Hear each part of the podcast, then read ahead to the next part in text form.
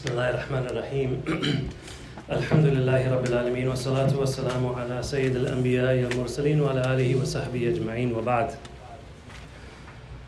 After that awesome introduction, alhamdulillah, I feel humbled being here before you all. Before I actually commence giving any kind of a formal lecture or any kind of a formal speech, I can see, alhamdulillah, we're all youngsters here. We're all youth here, right? And we know as youth, we like to hear things differently, especially when I was younger, about your age, maybe a little bit younger than you all.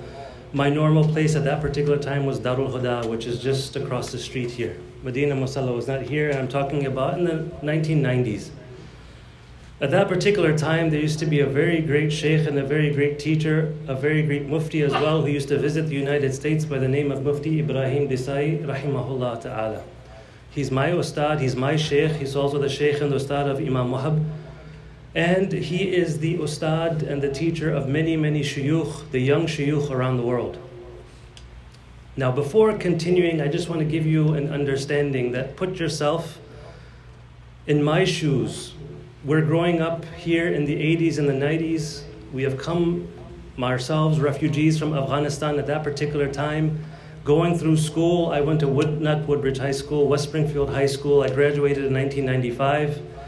And at that particular time, there's barely any masajid, there's barely any shuyukh or ulema to talk about. The hufaz that we're talking about, we're importing them from outside, from UK, from South Africa, from Canada, and other places.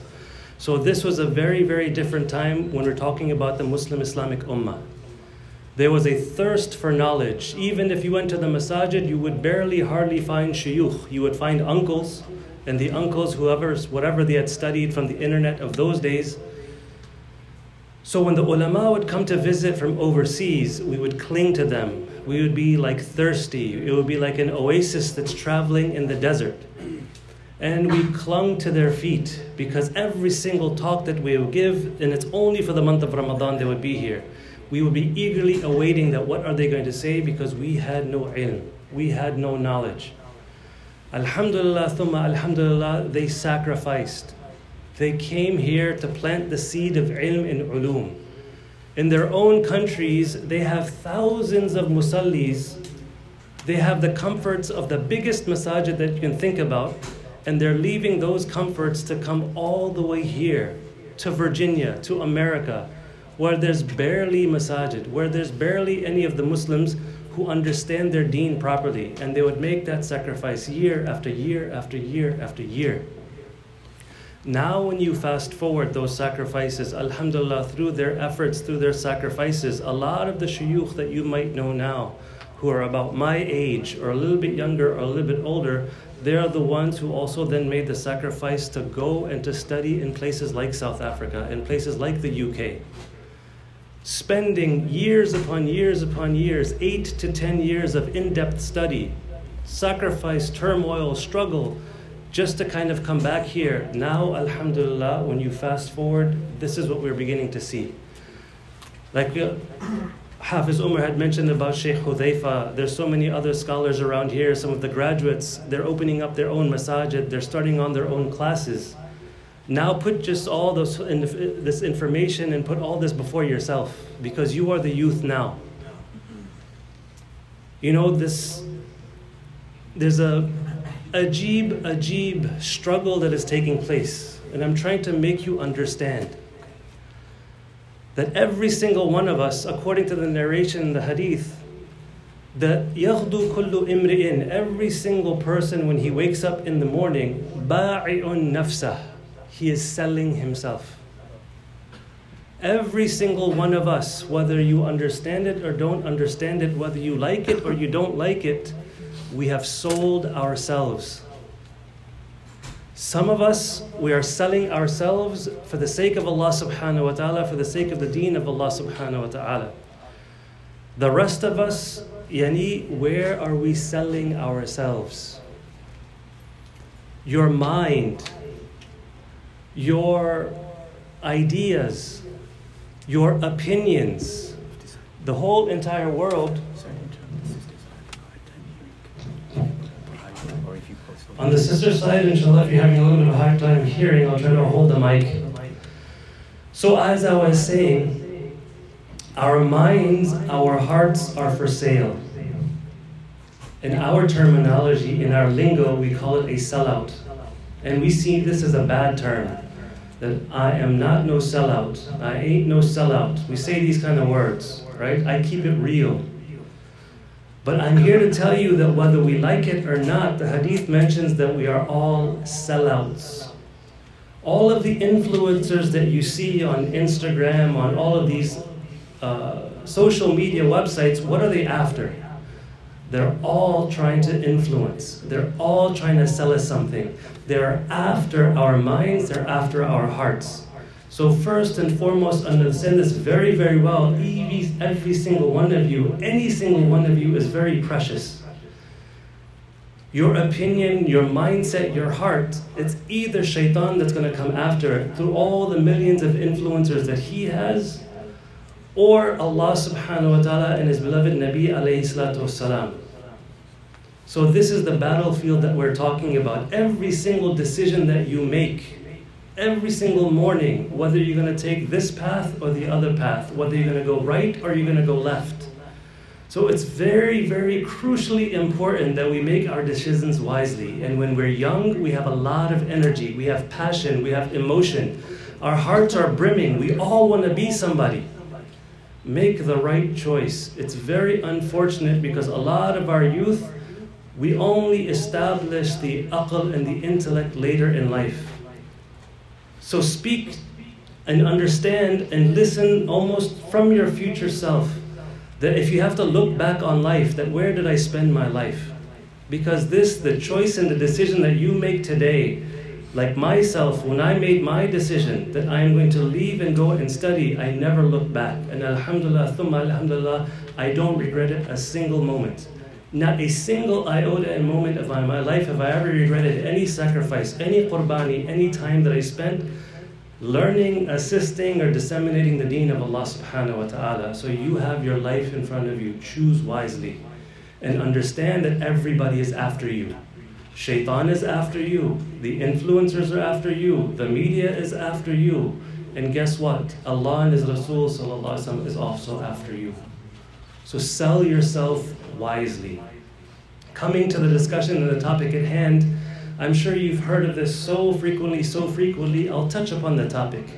But I'm more eager and interested to listen from you. So I'm going to open the floor later on for questions and answers. Right? I grew up here. This is my neighborhood. I feel very comfortable with the youth. And I don't want this to be a one-sided conversation. I want to hear from your side as well. But since I've been tasked with this particular topic, I'm going to mention about it very briefly, inshallah, just so that we can get the juices flowing. Nabi Kareem alayhi salatu wasalam has very beautifully mentioned in the hadith that man sama Ramadana, whoever fasts this blessed month of Ramadan, غُفِرَ لَهُ مَا تَقَدَّمَ مِنْ ذَنْبِهِ. By virtue of just fasting, and alhamdulillah, we've all been fasting. I hope we've all been fasting. By virtue of keeping this fast, man sama Ramadana, but with two shara'it, with two conditions, imanan wa ihtisaban. We're going to fast. Our parents are going to wake us up. We're going to wake up for sahri, and we're going to do the deed. But if we're going to carry out this action, we just need to pay attention to two things, imanan wa ihtisaban. We don't do it just for the sake of clocking in and clocking out. We don't do it just because everybody else is doing it. We do it imanan, with iman, with firm belief. Iman, I can go into iman. I don't want to make the talk very, very long. Iman basically is when you've really committed yourself. There's the hadith of Jibreel alayhi salatu wasalam. It's a long narration. I'm going to fast forward right till the end. Jibreel alayhi asks Nabi Kareem alayhi salatu wasalam in a very estranged guise where the Sahaba didn't recognize. He didn't come in the form of an angel. He came in the form of a human being. So he asked the Prophet of Allah alayhi salatu wasalam, mal Islam, or akhbirni anil Islam. Inform me about Islam. What is Islam? Nabi Kareem alayhi salatu wasalam informed them, an tashhada an la ilaha illallah, that you bear witness that there's no other Allah, there's no other deity but Allah. And that you bear witness that Muhammad sallallahu alaihi wasallam is the messenger of Allah. Right? So this is outward testimony, outward testification. This is what it means to be a Muslim. This is what it means to be a submitter. We have submitted. Then he says, Sadaqta, you have spoken the truth. Akhbirni anil iman. Inform me then, tell me what is iman. If that is Islam, that we outwardly submit, we bear testimony that there's no other God but Allah. Okay, I submit, I surrender. Right? We surrender to the system, we surrender to the deen. Just being a Muslim doesn't mean that you are now a mu'min. Akhbirni anil iman. Tell me what is iman. Then Nabi Kareem answers, أَن تُؤْمِنَ بِاللَّهِ وَكُتُبِهِ وَرُسُلِهِ وَالْيَوْمِ الْآخِرِ. You believe in Allah subhanahu wa ta'ala. You believe in the books of Allah subhanahu wa ta'ala, in the angels of Allah subhanahu wa ta'ala, in the messengers of Allah subhanahu wa ta'ala. All of this is iman bil ghaib. If I have to break it in our terminology, it's when you commit to the system. First, you submit to the system, and then you begin to believe in the system, right? When you're really committed, imagine for those of us who work at a company, you first get hired at the company. Okay, I'm your employee. I'm yours. Right? And every company has a mission statement that this is what we're about. And a mu'min in that company, we're the one who believes in that system. It comes inside of his heart, and he starts to believe passionately about that cause. Imagine the difference in a worker when he's just an employee, he punches in and he punches out, versus that employee who's really committed to the mission. He's like, I believe in this company. I stand behind this company. We have a mission in this company. That's a mu'min. In Islam, when we begin to really, really give ourselves to the deen, when we give ourselves to Allah subhanahu wa ta'ala, we have committed to Allah and His Messenger sallallahu alayhi wa sallam. That is a mu'min. So we fast imanan wa ihtisaban. The hadith of Jibreel, it's so beautiful, I don't want to cut it short. He asks, this is not the final end stage. Then Jibreel asks him, that mal ihsan, akhbirni anil ihsan. That if that is iman, subhanallah, then tell me about ihsan. Nabi Kareem then informs him, an ta'bud Allah ka'annaka tarah. Ihsan. May Allah allow us to reach this level, but I don't think many of us, this is the very, very highest level and stage of iman that a person can reach. 1 degree, 1 status below the level of the anbiya. You want to know about ihsan. Ihsan is that you worship Allah as if you are seeing Allah. Allah is in front of me. That is a level beyond explanation. Not am I only committed, not only do I work here, not only but I believe in this message, but beyond that, this is in every single cell, in every single atom of my body. I believe in this. I represent this. It's as if you metamorphose into that mission. That's ihsan. When somebody looks at you, they don't see you. And as the hadith in the narration of Nabi Kareem mentions, that who is the best person? The best person when he's seen, Allah is remembered. You begin to epitomize Allah subhanahu wa ta'ala's deen himself.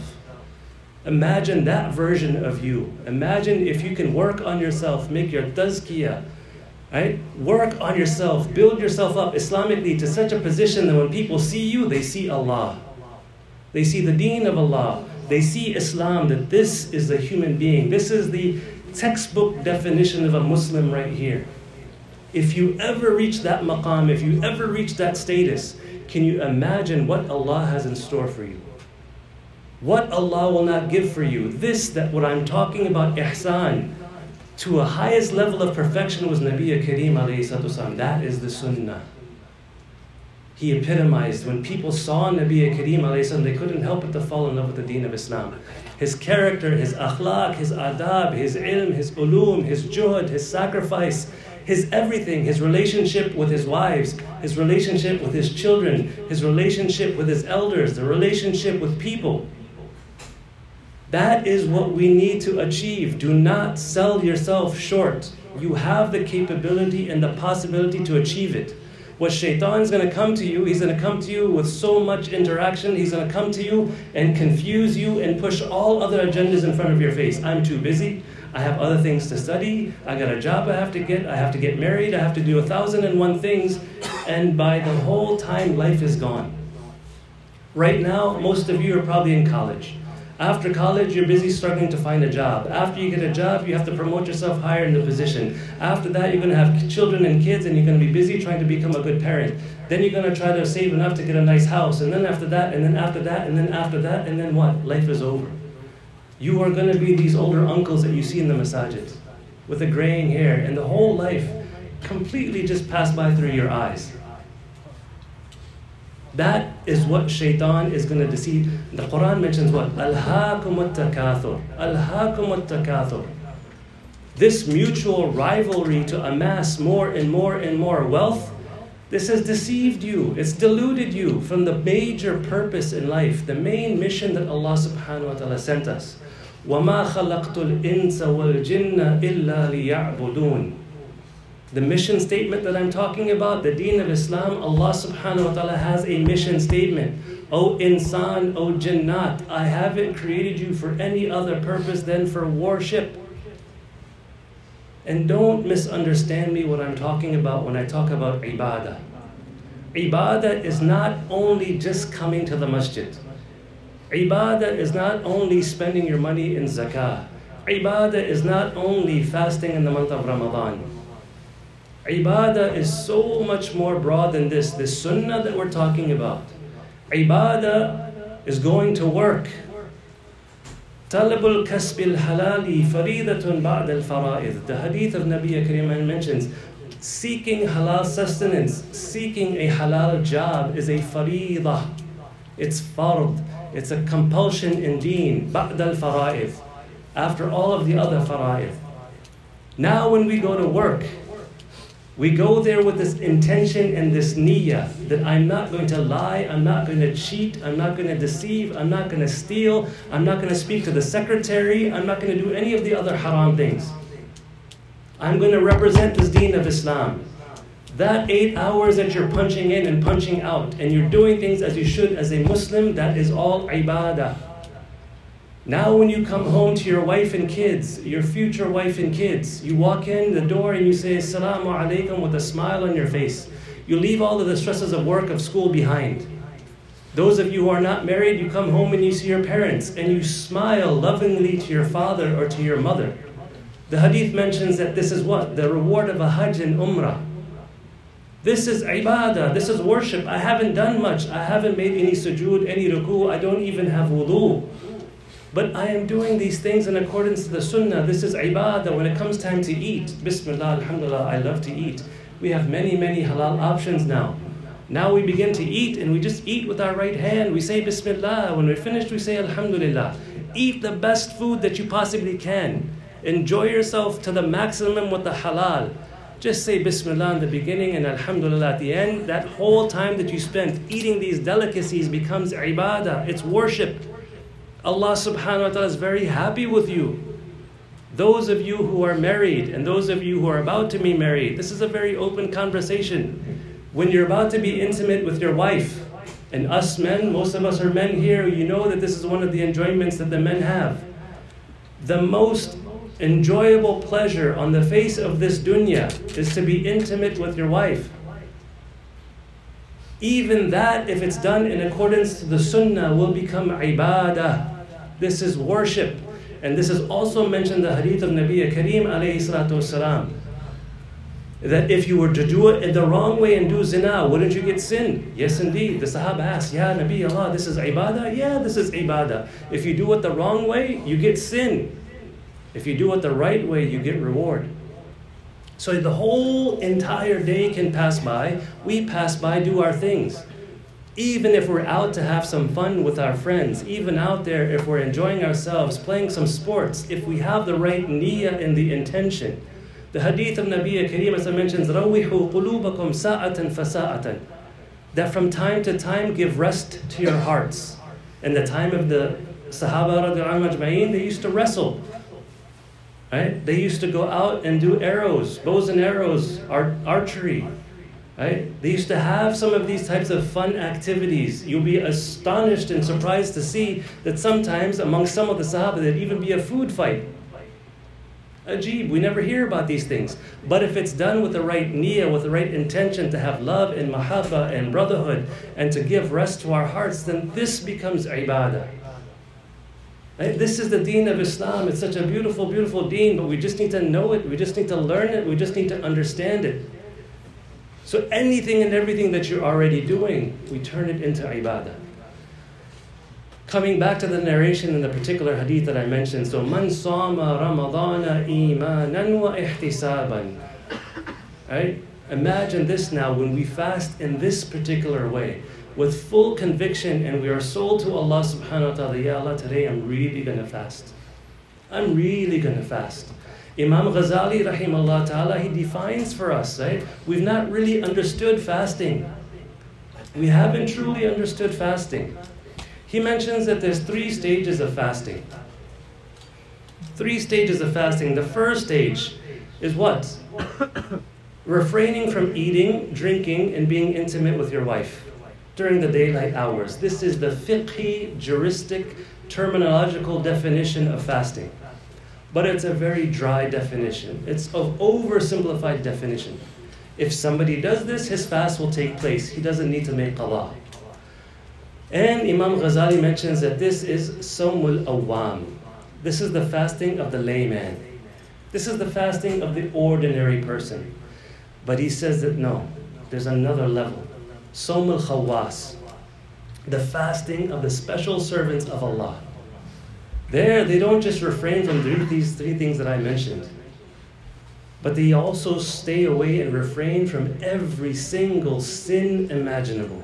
The hadith of Nabi Kareem, as I mentioned, what? That man lam yada qawl az-zur wal amal bihi. Whoever doesn't stay away from falsity and making amal upon falsehood, right? فَلَيْسَ لِلَّهِ حَاجَةٌ أَنْ يَدْعَى طَعَامَهُ وَشَرَابَهُ. Allah subhanahu wa ta'ala has no need for you to leave out your food and your drink. If you're going to engage in lying, if you're going to engage in backbiting, if you're going to engage in listening to music, if you're going to engage in watching pornography, if you're going to engage in all these other haram things, but you're starving your stomach, you are making iftar and breaking your fast on all these other things. Your eyes aren't fasting. Your ears aren't fasting. And Allah knows amongst the youth, your mind isn't fasting when we begin to fantasize. When we begin to fantasize about my future wife or my future husband for the sisters upstairs. This is not the fasting of the mind. This is not the fasting of the heart. We're just staying away from food and drink. The hadith of Nabi mentions Allah has no need for you to starve yourself because you're not truly fasting. So the true fast, the second daraja, is that we stay away from the food and the drink and the otherwise halal things. Coupled with that, we stay away from the haram things, the things that we cannot see, the invisible things. That's our second stage of fasting. And finally, the third and final stage. I'm still struggling to make it to this stage myself. He mentions in there's a sawm al-khasul khawas, the cream of the crop amongst the awliya of Allah subhanahu wa ta'ala. How do they fast? Not only do they stay away from the food and the drink and the intimacy, not only do they stay away from the sins and the haram things, but they stay away from even being neglectful and forgetting Allah for one single lamha. Not even to the blinking of an eye do they forget Allah subhanahu wa ta'ala. I don't turn my focus and my tawajjuh and my full complete recognition from Allah subhanahu wa ta'ala even for the blinking of an eye. Right? If they forget Allah for a single iota of a moment, it's as if to say my fast is broken. They never forget Allah. They're always remembering Allah subhanahu wa ta'ala. And this is something that we have to strive to try to achieve. But I know it's going to take time.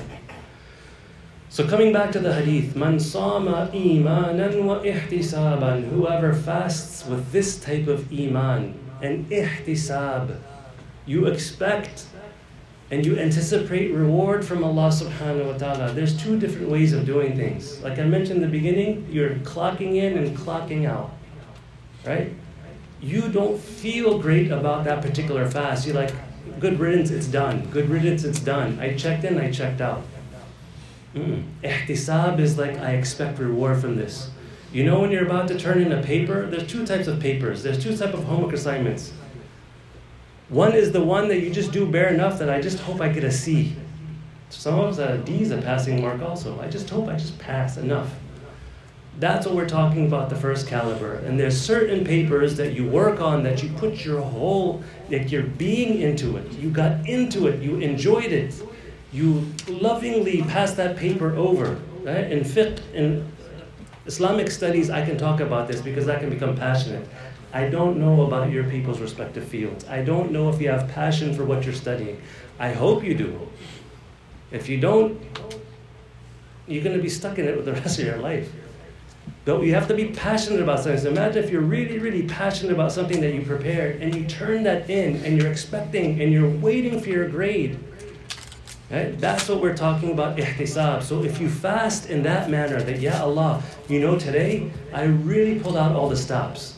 I didn't think about anything haram. I didn't say anything haram. I didn't listen to anything haram. I really fasted with my whole heart. Oh Allah, I can't wait to see what grade I'm going to get. What reward am I going to get for this fast of mine? That's what we're talking about. Right? So it's the spirit of how you fast. غُفِرَ لَهُ مَا تَقَدَّمَ مِنْ ذَنْبِهِ. And the other hadith of Nabi Kareem alayhi salatu wasalam, مَنْ قَامَ رَمَضَانَ إِيمَانًا وَإِحْتِسَابًا. Whoever stands up for the worship of Allah subhanahu wa ta'ala in the very same qiyas and the very same analogy that I mentioned before. And this is what we have just done in Salat al-Taraweeh.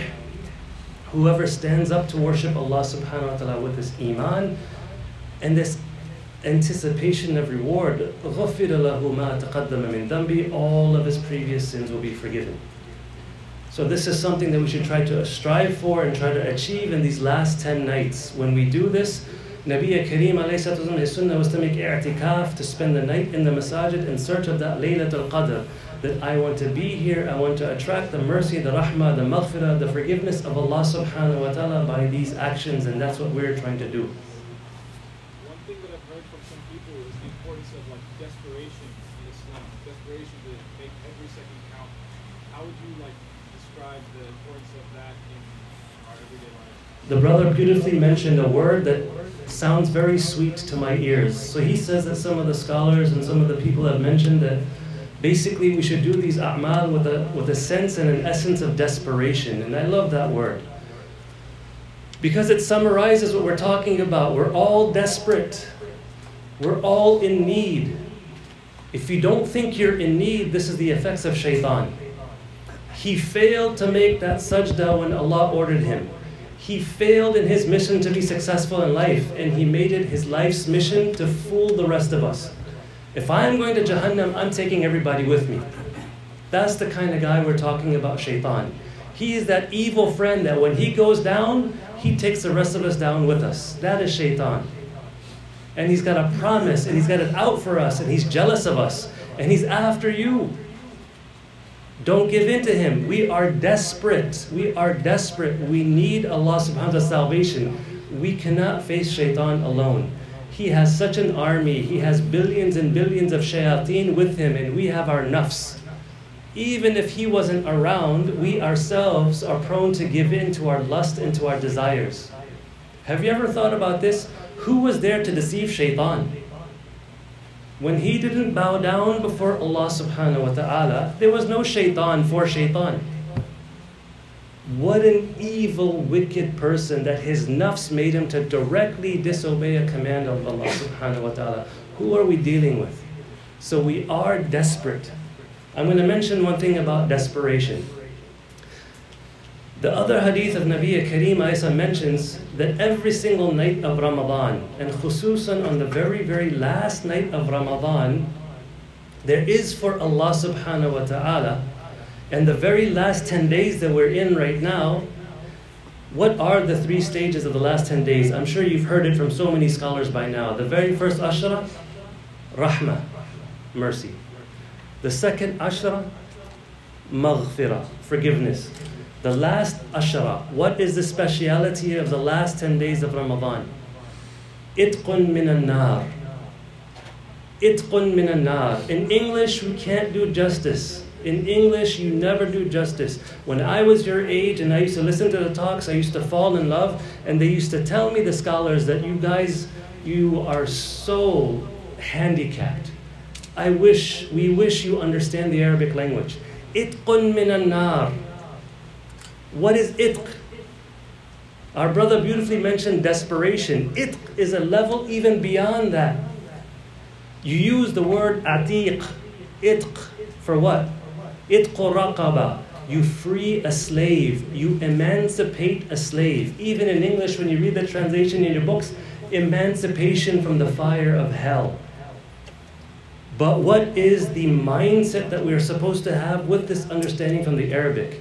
When you are emancipated, and those brothers who are in school, what is the Emancipation Proclamation? Abraham Lincoln? Ibrahim? Emancipation Proclamation is when you set your slaves free. So don't work at the word emancipation, but look at the word slave. Itqun minan nar. You are being set free from the fire of Jahannam, which means that if a person is not set free from the fire of Jahannam, guess what? Jahannam is your master. Jahannam is the slave master. I own you. You are mine. This is what we're talking about. If Allah doesn't emancipate us out of that desperation, if Allah doesn't set us free, our nafs is going to drive us like a slave master into the fire of Jahannam.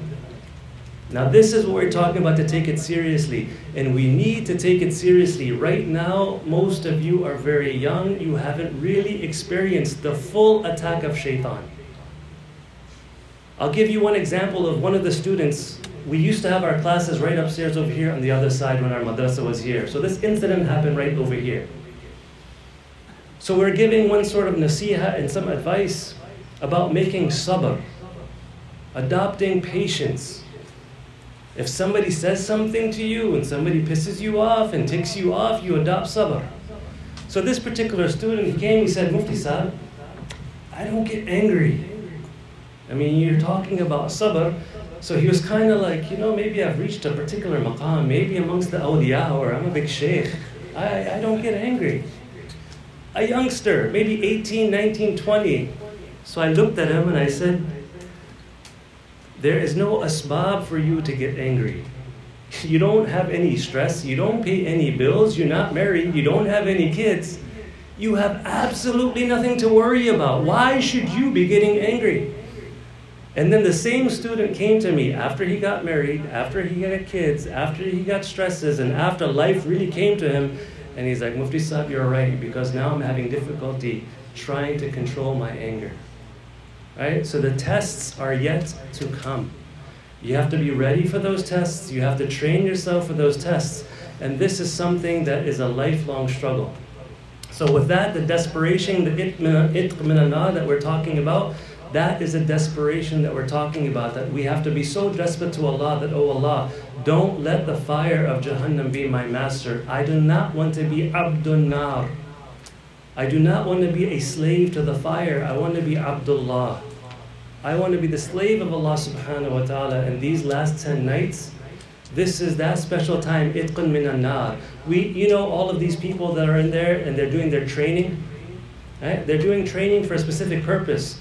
Those of you who do the MMA and the UFC and the boxing, there's a whole regiment that we put in to prepare ourselves for fight night. This fight that we're talking about is against shaitan, against our nafs. We have done the training for the first ashra, the second ashra, this last ashra. We have to be in tip-top performance, and we got to be out there on this musalla, fasting, doing any good deeds, because this is our time to perform. And if we're not doing that, if we're just waiting, just counting the days, that when is Ramadan, when is Eid going to come so I can get back to my normal routine, what have we achieved from this month of Ramadan? What do you expect Allah subhanahu wa ta'ala is going to keep in store for you if that is going to be your mindset? That means that we've already lost. We're going in to take the fall. I'm coming in the last Sundays to take the fall. I'm going to take the money and run. Nobody has respect for those type of people. Here we need to prove it to ourselves. We needed to prove it to Allah subhanahu wa ta'ala. With that, inshallah, I want to open the floor for all the brothers, because the brother did start. Yes, that act of desperation, that's how we need to worship Allah subhanahu wa ta'ala. So come forth with your questions, comments, anything. Don't be shy. I have 20 minutes now?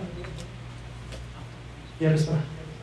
How can one train himself to something? What could someone do? Training. Yeah. Prepare himself. The question was for the sisters that how can a person train himself or herself?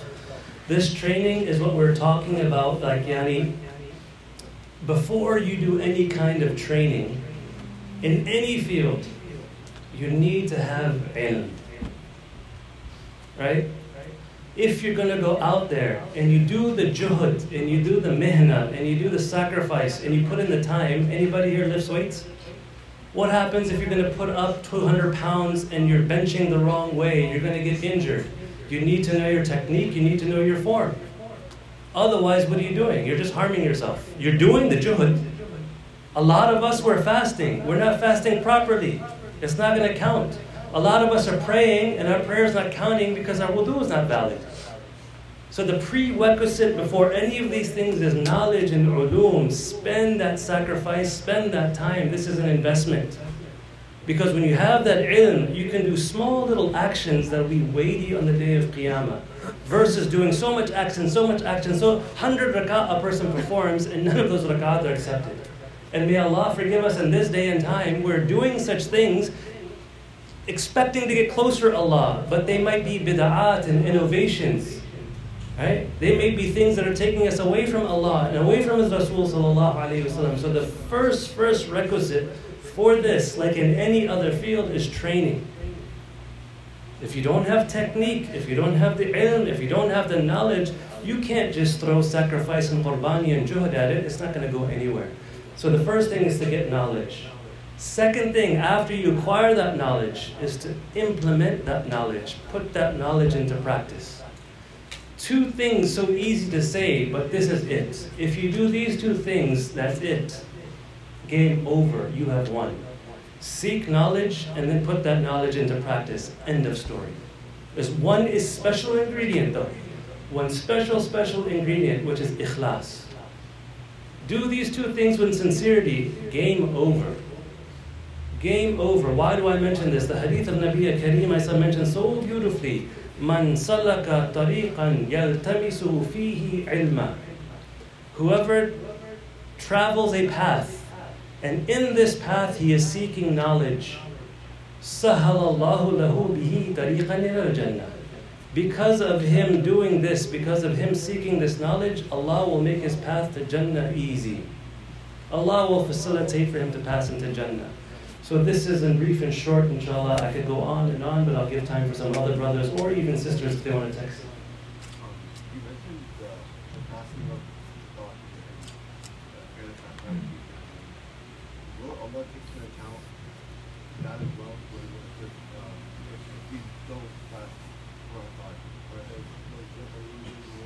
we do? The question was for the sisters and those who couldn't hear in the back that, okay, we're talking about the Sawmul Khawas, the fasting of the special people, where you should fast not only from your stomach and all of these things, but with your eyesight, your ears, your mind. Khususan specifically, he was asking about what about if a person fantasizes, right? Will Allah take us to Will Allah subhanahu wa ta'ala take us to task for these? There's two things to understand. One is fantasizing and one is thoughts. Right? In the Arabic language, thoughts are called khawatir, khatira. Our mind is like a highway. The thoughts are going to come and go as they please. And a lot of times we cannot control those thoughts. They come in and of themselves. And those of you, if you're anything like me, whenever I tried to be in my early days really, really pious, I used to be completely attacked by shaitan with such thoughts that in my mind, I thought I, na'udhu billah, became a kafir. He would bring certain thoughts and doubts into my mind and I would think about it and I would have no escape. And I would really, really get worried. And I would cry before Allah that, Ya Allah, do not snatch away my iman. I wanted iman, but I couldn't defend these thoughts. These thoughts, if these fantasies are like, think of it this way. We all know that IT, computers, if it's a virus coming in, if it's malware, and it just opened up within our minds, we're not responsible for that. That's the hacker. And the hacker is shaitan. He came in and he sent in some sort of a virus to open up in our minds. Now we have two options after that has been opened up. Either we accept it or we reject it. when that thought came to my mind, if that picture came into my mind, I can even take it in like a host. Welcome, welcome, right? I give it place in my mind, and I enjoy it, and I take it there further. So that's basically then internalizing that fantasy and taking it over in your own particular direction. That was within our control. That Allah will take us to task for. And if we ourselves welcome it, or we ourselves create it, there's no hacking going on. We ourselves invited these thoughts. We will be taking the task for those as well. Right? Nobody else knows about this, but Allah subhanahu wa ta'ala knows about this. So those things will be taken to task for because we have some say in regards to those. The other types where shaitan comes in, you won't be taken to task for those. Rather, you'll be rewarded if you fight it off. If those thoughts come in and you say, astaghfirullah, and try to just veer off those thoughts, you'll be rewarded for those. But nice question, yes? One from justice. 1 second, brother, I'm going to come to you. Just one, the sisters first. They might then be that you're unfair. My question is, sisters are asking if somebody wants to fast the days of Shawwal, 6 days of Shawwal, should we make up the missed fast from Ramadan first? The sisters are asking that if somebody wants to make up the 6 fasts that are in Shawwal, yani what should be done first? Should they make up the missed fasts, or should they do the fast of Shawwal first and then make up the missed fasts? Right? Some may not know what Shawwal. Oh, some of us who don't know Shawwal, the Shawwal is the month right after Ramadan. So Ramadan you fast for 29 or 30 days. The hadith of Nabiya Kareem Isa mentions that man atba'a sawma Ramadan sittan min Shawwal, whoever consecutively follows up after fasting for the 30 days or 29 days of Ramadan with 6 extra fasts. These are not farḍ, they're not mandatory, they're optional. But whoever does so, this is going to be kasawm ad-dahr. This is like perpetual fasting. This is as if you fasted the entire year. For those who have some sort of inclination to understand the reasons why, the ulama beautifully mention it, that look, Allah subhanahu wa ta'ala mentions that He will give minimum reward of 10 times. Right? 10 times for any single one deed. Now, if we fast 30 days in the month of Ramadan, 6 days in the very next month in Shawwal, what's the total? 36. You multiply that times 10, 360. And then the Islamic calendar, you have 360 days. So that's pretty much how we kind of come up with that. So the sister asked that those particular 6 days, since they're optional, should you do those first or should you make up fasts? For normally the men, it's not that big of an issue. Alhamdulillah, we pretty much fast every single day unless if we travel or if we became sick. For the sisters, they have their menstrual cycles every single month and they're not allowed to fast during those months. So they have to make those up later, right? So which one is better first? In brief, in short, the option is up to you for the sisters and for the brothers.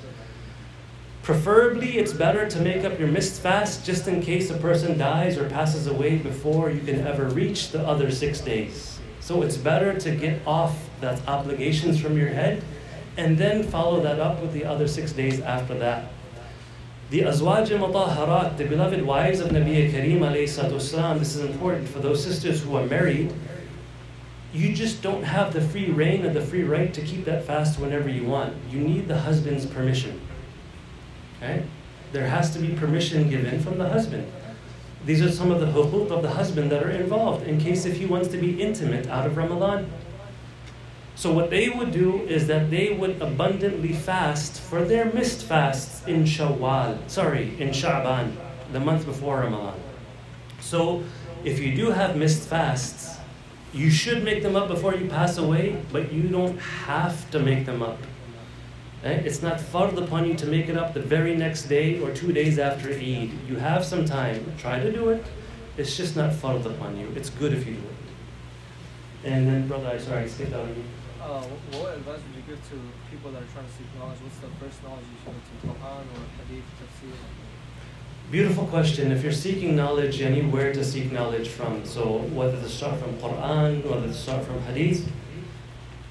Basically, in short and brief, seeking knowledge, we start with the very elementary ulum first. And unfortunately for us, we never want to do that. We want to go straight to the meat and potatoes. That causes so much danger and so much harm. A lot of us, even when I was younger, this is what I would do. I would make assumptions. I would check out and I would Google everything and I would go sit by certain shuyukh just because they looked like they knew a lot. And some shuyukh, mashallah, they look so... You're looking at the person and you're like, man, this guy, his looks pass off as if he's the greatest alim. Be careful of making assumptions and judgments. Sometimes a person, I used to go after the person who I thought had the most beautiful qira'ah, the beautiful Quranic recitation, and I automatically assume that he has the most knowledge. It's not always the case. It's not always the case. When we're talking about ilm and ulum, you really have to make dua that Allah subhanahu wa ta'ala couples you with such scholars that really have understood this deen. Don't just make assumptions or judge people only on the external factors, because that's what I did. I'm telling you from my own side. And that led me to make a lot of erroneous mistakes. But if you're sincere, and this is the point I'm trying to make, because I've already done this. When I was here back in the late 80s, 90s, I've been through so many different phases in trying to acquire knowledge. When I first got my job, I used to work at the Starbucks in Burke Center Parkway for a very long time. All the paychecks that I would get from there, you know what I'd run to? Halalco. And those of you who are from back in the day, you know that Halalco was the only store in this whole Northern Virginia, Maryland area who actually had like some Islamic books, right? And every other place. So I would buy books upon books upon books. I had established a library. I would barely read them, but I was like, I have them. I bought certain books that weren't even Islamic books. They were books of the Qadianis, who are like fake Muslims. They're not real Muslims, right? So they get into our bookstores. I don't know. I was like, I'll buy it. Don't even know what you're doing. Again, you even need ilm to acquire ilm. I would buy books from so many differing groups that I had no idea what I even had. But the main point I'm trying to make is if a person has that ikhlas and that sincerity, you make your relationship with Allah right, you keep that as your main focus, and Allah will guide you. I went to certain shuyukh, they used to tell me things. One particular shaykh that I learned Quran from, and I respect him, he's passed away, may Allah have mercy and forgive him. Right? But you don't get knowledge from anybody because there's certain people have specialities in their fields. You won't go to a doctor and ask him about engineering, and you won't go to an engineer and ask him about IT. It just doesn't work. So he was my Quran teacher, and he really, to be honest with you, wasn't that good in terms of his tilawa, in terms of tajweed rules. But I didn't know any better. I was just like, man, I'm a teenager. Who else is going to teach me? I'll go learn from this particular uncle. May Allah reward him, at least he did that much. But then there's always the ikhtilaf on food. What's halal? What's haram? Can I eat McDonald's? Can I eat here? Can I eat there? And all that other stuff. So then I'm like, well, I should ask a teacher. I went and I asked him, and then he gave me certain fatawa from Saudi and all these other places. And one of those fatawa was like, yeah, you can eat from Giant and Safeway and all these other places, and even if there's contamination in the ground beef. You know how they make ground beef? They have that little machine. You put beef in there, and it comes out, and it grinds it up for you. This particular fatwa was like, yeah, even if there's pork contaminated with that beef, it's halal. Based upon a specific principle that was being misused or abused.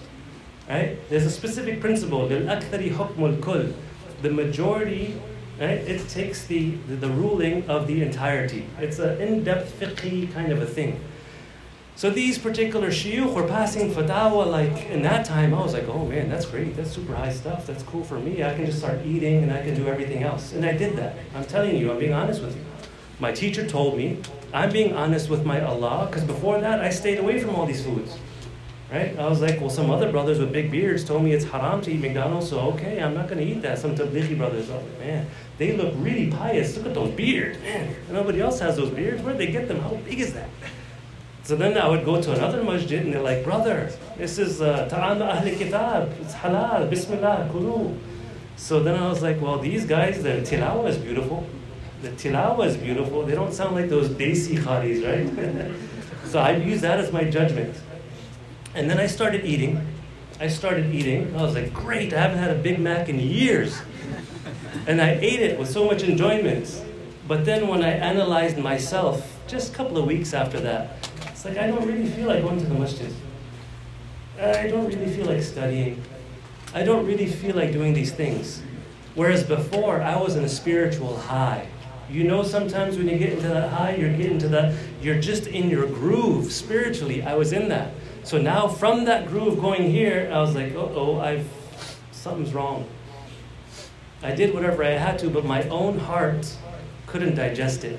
That's why the hadith of Nabi Kareem Isa mentions, Istafti qalbak. You want to ask a fatwa. You want to know whether something right or wrong. Istafti qalbak. Ask fatwa from your heart. If you are sincere, Allah will guide you. And if you're insincere, a lot of people will misuse this. Don't fall under the trap of shaitan, because if you use this, then my heart tells me it's okay to divert yourself away from Allah, then understand that that's shaitan leading you away.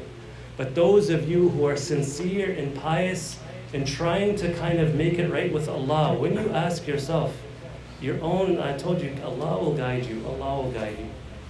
So inshallah, we'll go on to the next question. I think my time is almost up. We have more time. Okay. Before we can. It's not ready yet? Alhamdulillah. Or astaghfirullah. I'm going to take his first and I'm going to come with you because he raised his hand first, inshallah. There's one more for the sisters? Okay, so I'll take this brother, then the sister, and then this brother. Bismillah. So I heard that you are specialized in finance. So I want to know, now we're in the last 10 days of Ramadan, when we're incentivized to do sadaqah for these last 10 days. My question is, let's say before Ramadan, let's say in Sha'ban, I had a lot of money in disposal, and my intention was to put it into set place, let's say Yemen, and give it to the refugees of Yemen. Should I wait from Sha'ban all the way to Ramadan, into the last 10 days, for me to give my money when they desperately need it?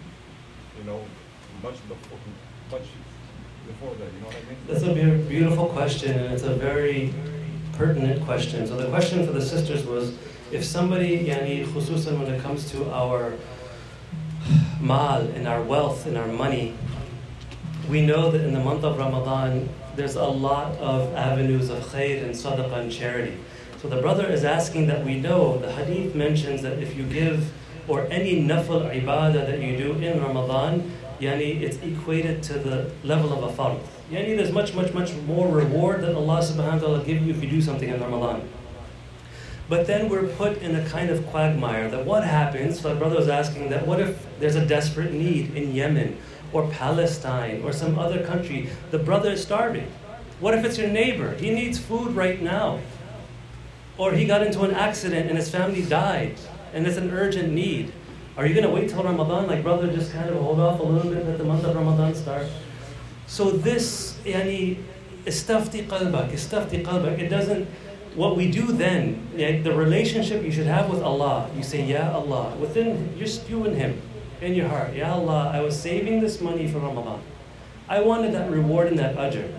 But this brother, this sister, this cause is an urgent cause. I need to give it to them right now. Give me that reward from there now. Allah is so gracious, He'll give you the reward and then some. Right? The amount of help and assistance, if it's urgent, by all means, if it's an emergency case, an urgent situation, just give it then and there. Aside from that case, if there's no urgency, if there's no kind of thing of that, then obviously giving in Ramadan is better. And sister, firstly, regarding the Shawwal fasting, do the intentions have to be separate? Like, can they do the fast for Ramadan and Shawwal be combined? And if the sister is on the cycle during the last 10 nights of Ramadan, what can they do to attain that? Okay, so the sister's question was, number one, further commentary on the question of the sixth fast of Shawwal. That, can you combine the six fasts, which are the nafl fast, with the fard of Ramadan? Can we keep 6 days where those 6 days are both for the missed Ramadan fasts and if they can count for the sixth of Shawwal? So in brief, in short, no. The usul and the principle is that if there are certain things which are fard and mandatory, and there are other things which are nafl and non-obligatory, you cannot combine the niyyah. Right? You cannot combine the niyyah. You cannot combine the two into one. If there's other nawafil or other sunan, then you can combine them together, no problem. But for fard and nafl, there's no combining of the two. And again, we're trying to get to that number 36. If I've only done 24 in Ramadan, and then I do another 6 in Shawwal to make up for that, I'm still at 30. So that was the one question. And the other one was? If they're on their cycle in the last 10 days. If the sisters are on their menstrual cycle in the last 10 days, if they want to attain the benefits and the barakah of Laylatul Qadr, what do they do? Okay. So this is a very, very simple answer. Allah subhanahu wa ta'ala, He is the most gracious, He is the most merciful, He is the most accepting. This menstrual cycle is nothing that I have done of my accord. It's something that Allah subhanahu wa ta'ala has put on me. And this is the true definition of abdiyah. We accept whatever position Allah puts us in. Right? The highest, one of the highest maqam, one of the highest stages of spirituality is a specific maqam the shuyukh call Rada bil Qada. I am completely satisfied and happy with whatever Allah decrees for me. Understand this very well, because when I was young, I didn't get it. If you get some sickness for us brothers, when there's constant drips of urine coming out, the plumbing isn't working, or a person gets into an accident and he's in the hospital for the whole of Ramadan, or some other thing happens. When I was younger, I would be like, I want to pray. Why do I have this sickness? Why do I have all these impediments? Why are my parents not in favor of me going to the masjid? Why is this doing that? Why is that doing that? Doesn't Allah want me to pray? Doesn't Allah want me to worship Him? Doesn't Allah want me to learn this deen? Why is it so difficult? Rada bil qada. These are steps that Allah subhanahu wa ta'ala puts in front of you to see how you deal. And as soon as you submit to Allah's decree that this is beyond my power and my capability, when you reach this level, I am content with whatever Allah has decreed for me. I'm just going to deal with it. Right? That puts you at a very, very high level, spiritually speaking. So for our sisters, I know we wanted to pray. I know we wanted to finish tilawah of Quran. I know we wanted to fast. Even Allah knows you wanted to do those things. Now when Allah puts some barrier and some impediment, Allah subhanahu wa ta'ala is just seeing how you're going to deal with it. And if you're happy and satisfied and content, and think about this. For some people, the juhud, the struggle is to read Quran, is to pray. They don't want to, but you're like, I have to. Now, for some people, they want to pray. They want to do more. And Allah says, don't.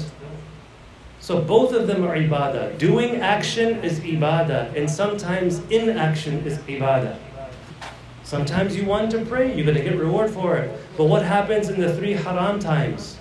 When the sun is rising, when the sun is at midday, and the sun is about to set. These are haram times. Allah doesn't want you to pray, so when you don't pray over there, that is ibadah. So for our sisters, establish this element of Rada bil Qada. Be satisfied with Allah that, oh Allah, I wanted to do this. Like the brother asked about donating, oh Allah, I wanted to donate in Ramadan. Sisters, I wanted to finish my khatam of Quran. I wanted to pray in the Laylatul Qadr. But Ya Allah, you decreed otherwise. You just speak to Allah that I am happy with your taqdeer and your decree. Oh Allah, I accept it wholeheartedly and I submit before it. The rest, do whatever else that you can do. You can do dhikr, right? You can do other acts of khayr and whatever that is not muta'alliq or connected with masail of tahara. You can do all of those things. Just stay away from fasting, stay away from the salah and the tilawat of Quran. Make all the other dhikr, istighfar and tasbihat and all of those things, then be contented with Allah's decree. Inshallah, Allah will give you more reward and ajr than that. I forgot this brother, actually. I don't want to do any dhulm. Allah will take me account on these last 10 nights. Let me ask his question and I'll come around and talk.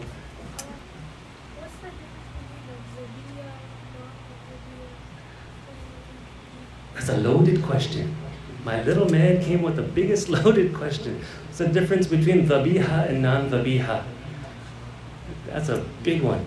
I don't know if I have all the time, but basically dhabiha is the act of slaughter.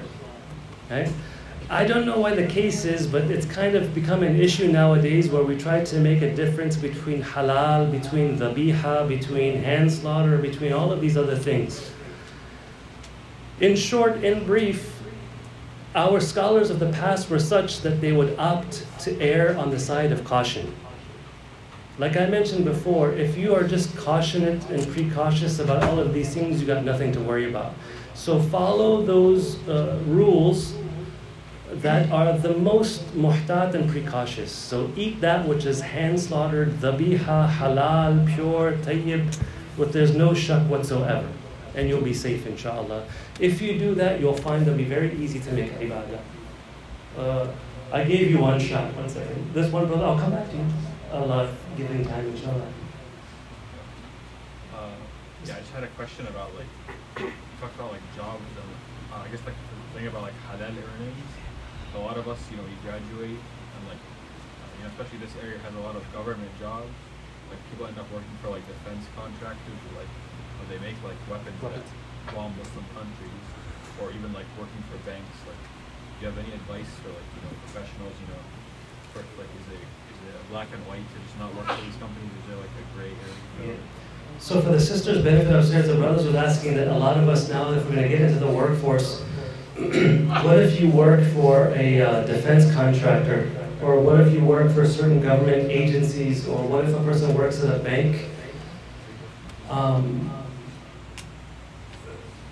Is there a gray area or is it black and white? Basically, this is where a lot of times there's going to be very specific situations, and always it's best to take that specific situation to the local alim or to the local mufti of the town and speak clearly. Just as a general principle, Allah subhanahu wa ta'ala mentions that وَتَعَاوَنُوا عَلَى الْبِرِّ وَالتَّقْوَى, that all Muslims help each other in piety and in God consciousness. You should aid and assist each other in doing good things and righteousness. وَلَا تَعَاوَنُوا عَلَى الْإِثْمِ وَالْعُدْوَانِ, do not help and aid and assist one another in evil acts and in tyranny and oppression. But there is some gray area here and there. If a person is working at a bank, the bank gives off and takes interest. And we know that interest in riba is haram. So we cannot directly be involved in that transaction. If you are a bank teller, and the teller, I know my sister used to work at a bank, and this was a big issue. I used to kind of give a lot of nasiha. And she would say that there's a quota. Like SunTrust, they used to bank over here, they had a quota where each teller, they had to get so many customers in to take loans.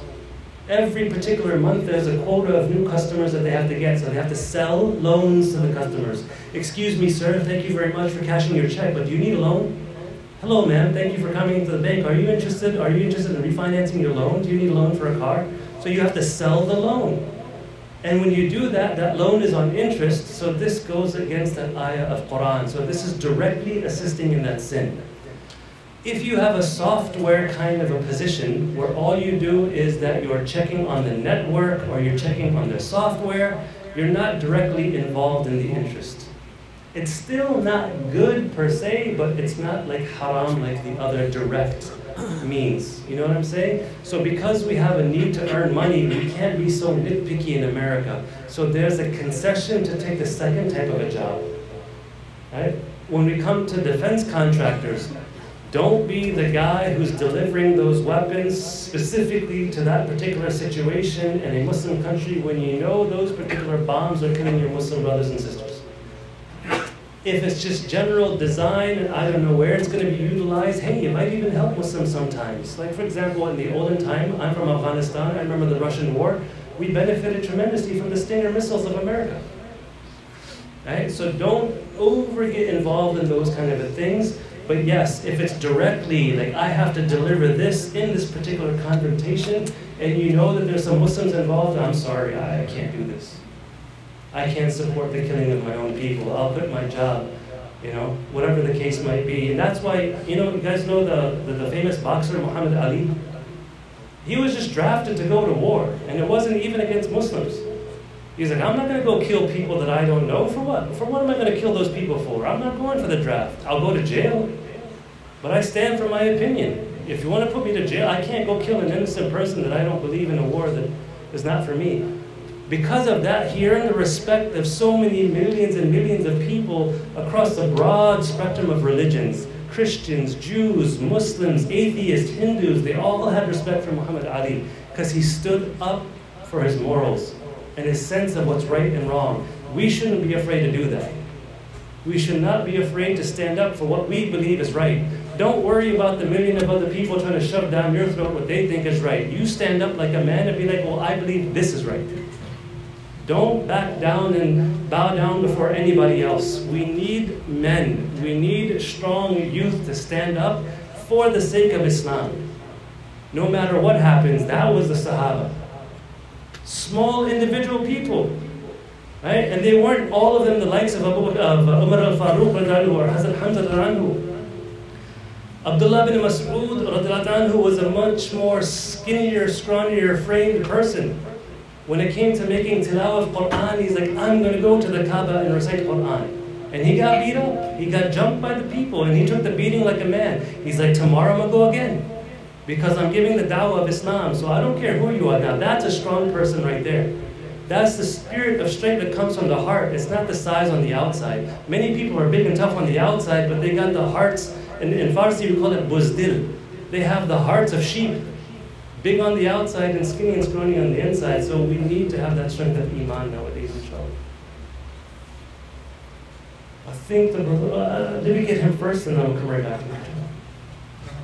For people who are exempt from fasting, what responsibility do they have to not eat, drink, or be intimate? Like if husband and wife are traveling, can they be intimate as much as they want? Or if, can they eat? Drink as much as they want, as they would outside of Ramadan? Yes, so the question for the sister side and those in the back who couldn't hear, that if a person has a rukhsah and a leniency to not fast, for example, they're traveling or they're sick. Now, for them, can they eat as much as they please and can they be intimate with their family as much as they please? The short answer is yes, there's no problem. Khususan, obviously, if a person is sick, he needs to eat, he needs to take medication. So you have to do all those things. If a person is traveling, you're not fasting. If you're not fasting, the rules don't apply to you, so you can enjoy yourself as is for the remainder of the month. But yes, inshallah, you should read some Quran and do some other ibadat. It's just that you don't have to keep that fast. You'll make it up later, no problem. And I promise, yeah, brother. What is that? First question is, could you comment on the legitimacy of companies like Guidance for Residential taking roles from them?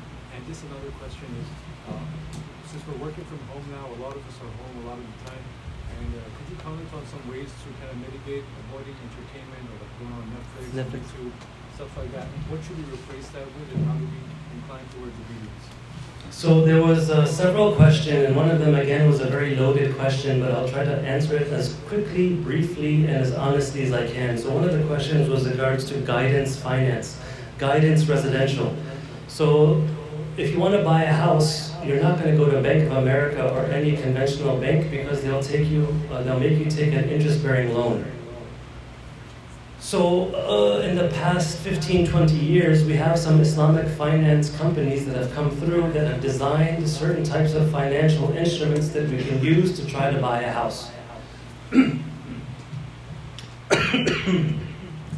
second. So let's take an example, Guidance.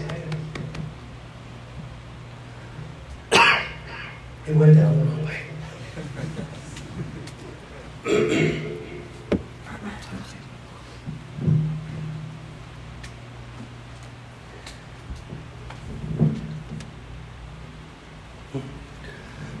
So when it comes to Guidance, is there any Guidance representative here? Are you giving me another? If you are, kindly stop, inshallah. I won't say anything bad. Guidance has a particular model that they use, which is called diminishing musharaka. Diminishing musharaka means you enter into a partnership agreement. When you buy a house with Bank of America, this is the house. It's a $500,000 house. You don't have $500,000. You go to the bank and you ask for a loan. So you put your down payment, let's say $50,000. They'll give you a loan for $450,000 over 30 years. By the time you pay off that whole thing with the interest rate, you might have paid, let's say, $700,000 for that house. So there's a three-party system here. This is the house. This phone is Bank of America. And this bottle of water is you.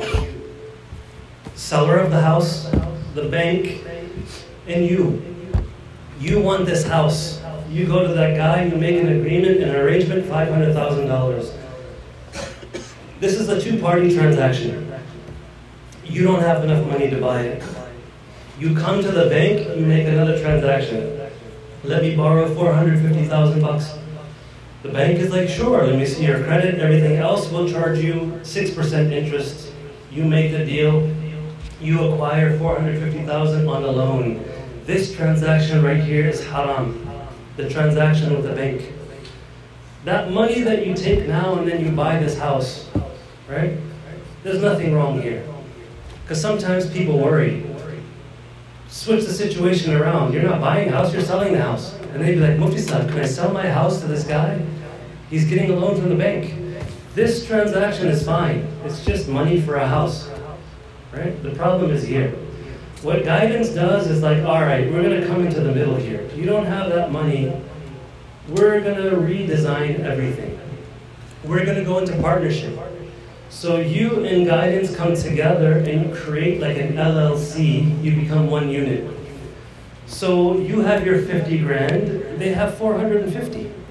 So together you pool your money and you give this guy his $500,000 and then you take the house and you put it under the name of your LLC.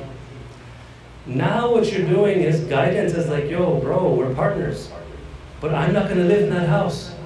You're living in the house with your family. I need some rent. So they're gonna give it out to you on rent. So $450,000, whatever that percentage becomes, you're like, you gotta pay me rent. And then they're like, I need you to pay me back the loan that I gave you too. Well, it's your house. So you have to pay back $450,000 to guidance and pay rent over however many years you agree. So it's not gonna be interest. It's not a loan that you ever took. So it's great, it's genius, but there is some issue. We do have a problem. The problem is that there's another narration, another hadith, Nahan Nabiyu Kareem alayhi salatu wasalam an safqatin fi safqatin. The Prophet of Allah alayhi salatu wasalam, he forbade and he forbidded two transactions in one. When you tie two transactions into one, where they're codependent on each other, you start getting into some hanky-panky, right? It starts becoming the same end effect, but in a different roundabout way. It's not riba, it's not interest, it's not sood, but it's not the ideal. And since there's a darura, since there's a need for us Muslims to buy a house, this is the best option that we have. There's UIF, they have, or they had, I don't know, many years ago, 10, 12 years ago, they sent me their contracts. They have two types. One is a murabaha contract and ijara. Their ijara contract is almost like guidance, so those two will be equal. Their murabaha contract was very good. I like that the most out of all the contracts. I don't know if they still offer it. But yes, you can use these things, these different finance companies to buy a house. It is not going to be like riba, it's not going to be soon. But there is some deficiencies there, but this is the best that we can do right now. May Allah forgive us for that shortcoming. Should we keep taking questions? I don't mind. I'm just like, I'm feeling pressure from over here. Imam Sahib's in the back too, I don't know. You guys tell me, I'm enjoying it. We're going to 1:30. Yeah, so nobody, it's not my fault. I have nothing to do with this. I'm going to go as long as you guys go. And pardon me if I don't call the first guy that I see, but I think he was first, and then him, and then him. He's been waiting for a while. He's the judge. You have problems, go to the judge. You be the guy to take the questions, how's that? No responsibility on my shoulders. Bismillah. So with Ramadan coming to an end, it's easy for us to go into old habits that we stopped Ramadan and our Imam to weekend and stuff like that. Do you have any advice for us to not fall into those old habits? This falls in beautifully to the other question of the brother that I forgot to. I forgot to address the other thing, that when you're working from home, Netflix, how are you going to... In the month of Ramadan, you are working from home, there's no office, the computer is there, you have an hour break before the next meeting, and it's very tempting to just kind of put on a particular show or movie. And here, the brother was asking also that Ramadan is about to come to an end. Now, what happens if we go back to our old habits after Ramadan? So the two questions, yani, they kind of, they're emanating from the same source. It all comes back to our iman and our taqwa. This whole entire month, the obligation of fasting, all the whole purpose is لَعَلَّكُمْ تَتَّقُونَ. Perhaps maybe you might learn taqwa. Taqwa is the fear of Allah. And I'm not talking about that fear when you're afraid of like a spider or a lion, but the true fear of Allah that I'm talking about is the fear of disappointing Allah. We need to establish that kind of a relationship with Allah that you really know that Allah is close to me, closer to me than anybody else. Really, truly. When I was younger, in your age, I used to spend hours here at Darul Huda from morning till night, and I was heavily involved in a lot of dhikr of Allah subhanahu wa ta'ala. Right? It was a spiritual path that I was undergoing in that particular time. It was kind of like in a high, in a frenzy. You want to establish a relationship with Allah more than, closer than anyone or anything else. That is the key. You need to speak to Allah in your mind and in your heart when nobody else is there and even if everybody is there. Allah's got to be your closest friend. Allah subhanahu wa ta'ala has to be your be-all and your end-all of everything. More than your parents, those of you who are married, more than your wife, those of you who have kids, more than your brother, more than your friends, more than anybody. You have to establish that kind of a relationship when at the end of it, when you see, how can I disappoint my Allah? How do you establish that relationship? It's very easy. It's just called shukr. We just have to take out time and to be grateful to Allah that what He's done for us. The very same eyes that we watch Netflix, right? The very same mind that we laugh at those jokes and those comedians. The very same brain that Allah gives us to fantasize about beautiful women and all of these different things. The taste buds that Allah gave us, where we taste all of these beautiful desserts and ice creams and sodas and all of these other things. The power that Allah has given us to those of us who are addicted to going out to the gym and all these other sports. All of these capabilities where I get my enjoyment, where I get my ladha and my ecstasy from, who is the giver of all of those is Allah. He is the one who gives us these enjoyments. Oh Allah, you gave me this. You gave me the ability to experience and to enjoy this. And that same Allah wants to give us more. Wallahi, when we go to Jannah, you have things, مَا لَا عَيْنٌ رَعَتْ وَلَا أُذُنٌ سَمِعَتْ وَلَا خَطَرَ عَلَىٰ قَلْبِ بَشَرٍ. There's so much more enjoyment to have, that which the eye hasn't seen. We haven't even conceived of or perceived that such enjoyments that the eye could have in Jannah. In this world, how many million shades of color do we see? It's very limited, right? In Jannah, it's going to be unlocked. You know, you get like certain versions of apps. You get the free app, and then you get the paid app. You know what they unlock on those paid apps? It's like, man, I should have paid for this before. So in dunya, we got the free version. And then too, we can't handle it. Imagine in Jannah when Allah gives us the Jannati version. SubhanAllah, the enjoyment we'll get from our eyesight. The ears, such frequencies and tunes that we'll hear that SubhanAllah, it's never been heard in this world. وَمَا خَطَرَ عَلَىٰ قَلْبِ بَشَرٍ. You're talking about the fantasies of this world. Imagine the fantasies of the akhirah. That is completely, your soul is unlocked. And Allah wants to show you, Allah subhanahu wa ta'ala wants to give you that enjoyment. All of those things that were haram. Wine was haram for us. It's halal in Jannah. And guess what? Allah subhanahu wa ta'ala is the one serving you that wine. You want to get high? Yeah, we're going to really, literally get high in Jannah. You want to enjoy some other things? This is what Allah subhanahu wa ta'ala. You want to enjoy, mashallah, as males, I know, we're all men. We love the female appearance. Wait till the Hurul Ain in Jannah. Wait till your dunyawi wives in Jannah. It's blowing a person's mind away beyond any supermodel that you could ever imagine in this dunya. Right? So establish that relationship with Allah that, oh Allah, you are the ones who have given me all this and you're keeping in store for me so much more.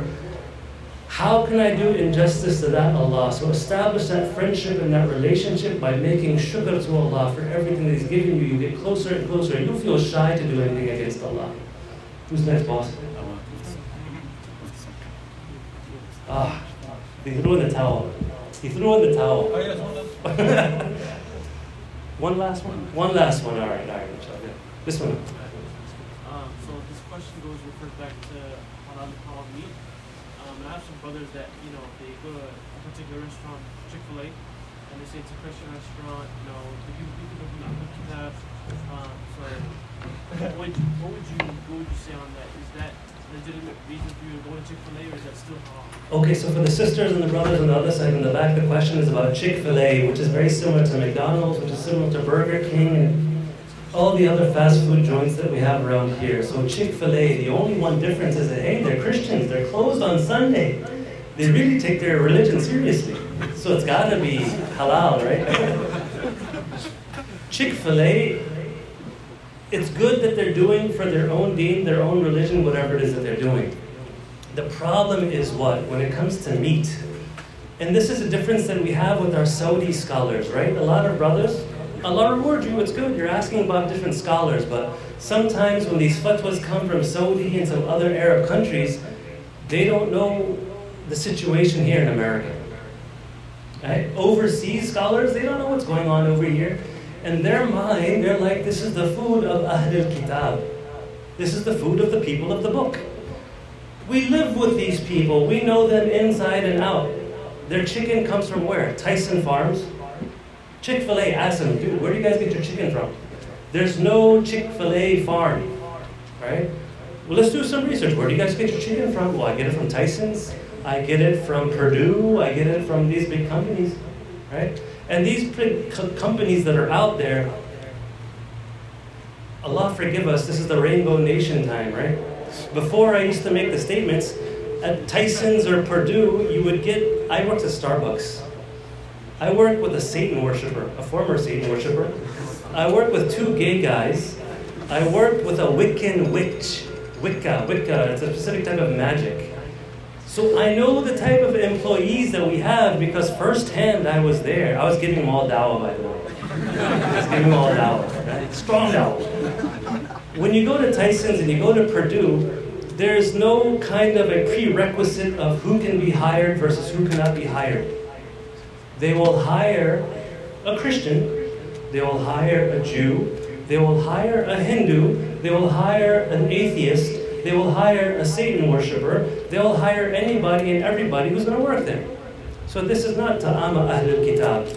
This is not the meat of the people of the book. If those Saudi shuyukh or Arab shuyukh understood the reality on the ground that, dude, this meat and this chicken is being cut by a Satan worshiper, by a mulhid atheist, by all of these other people, how could you make it halal? How could you possibly make it halal? These are the enemies of Allah. Right? There's no way, shape, or form that they could be halal. So in brief, in short, I know it's a big mujahada, but again, this is the taste buds that Allah has given us.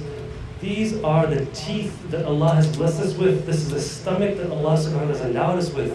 We should ensure that we don't disobey Allah subhanahu wa ta'ala with the same faculties that He's given us to enjoy this meat within haram. I'll give you one example and I'll terminate. Abu Bakr Siddiq radhiyallahu anhu. Forget about meat, forget about burgers and chicken and all that milk. What can be more pure and tayyib than khalis, pure white milk? So he had a particular slave. He used to, in the olden times before Islam, he used to do fortune telling. He was a fortune teller. He would tell people, fortune, I'll read your palm. So he read the fortune of an individual and he never took his money on that day. So after accepting Islam and all of these things, Abu Bakr Siddiq kind of comes. So it was his habit that he would ask his slaves and his servants, anytime they would bring food, where did you get this from? And how did you acquire it? And he would do full research into it. On this particular occasion, he never did that. So that particular servant brought him some milk. And he drank it, bismillah, he drank the milk. The servant said, you didn't ask me where I got it from.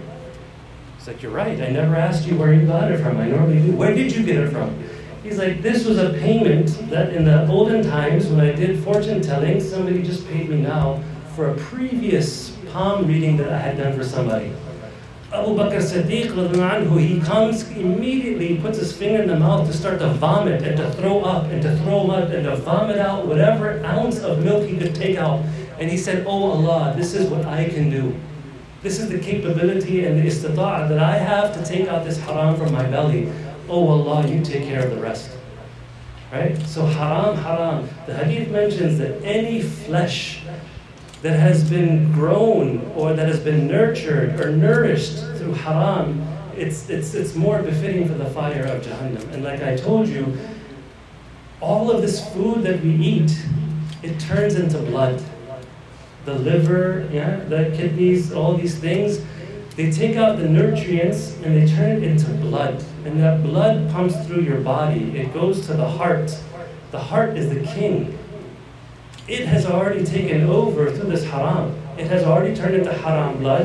It is being pumped through the heart into your eyes, into your ears, into your brain, into every single nook and cranny of your body, and haram blood is being pumped and pumped and pumped. Do you think you're going to want to pray? Even if you get up to pray, do you think you're going to make that connection with Allah? So there's no way with haram food any of this is going to happen. Stay away from the haram food, inshallah. It's a difficulty in the beginning, but after a while, when you experience a spiritual high, you'll enjoy it. May Allah give us tawfiq. I'm going to end it there. I think I'm about to get jumped. May Allah accept from us. Wa akhu da'wana. Alhamdulillah.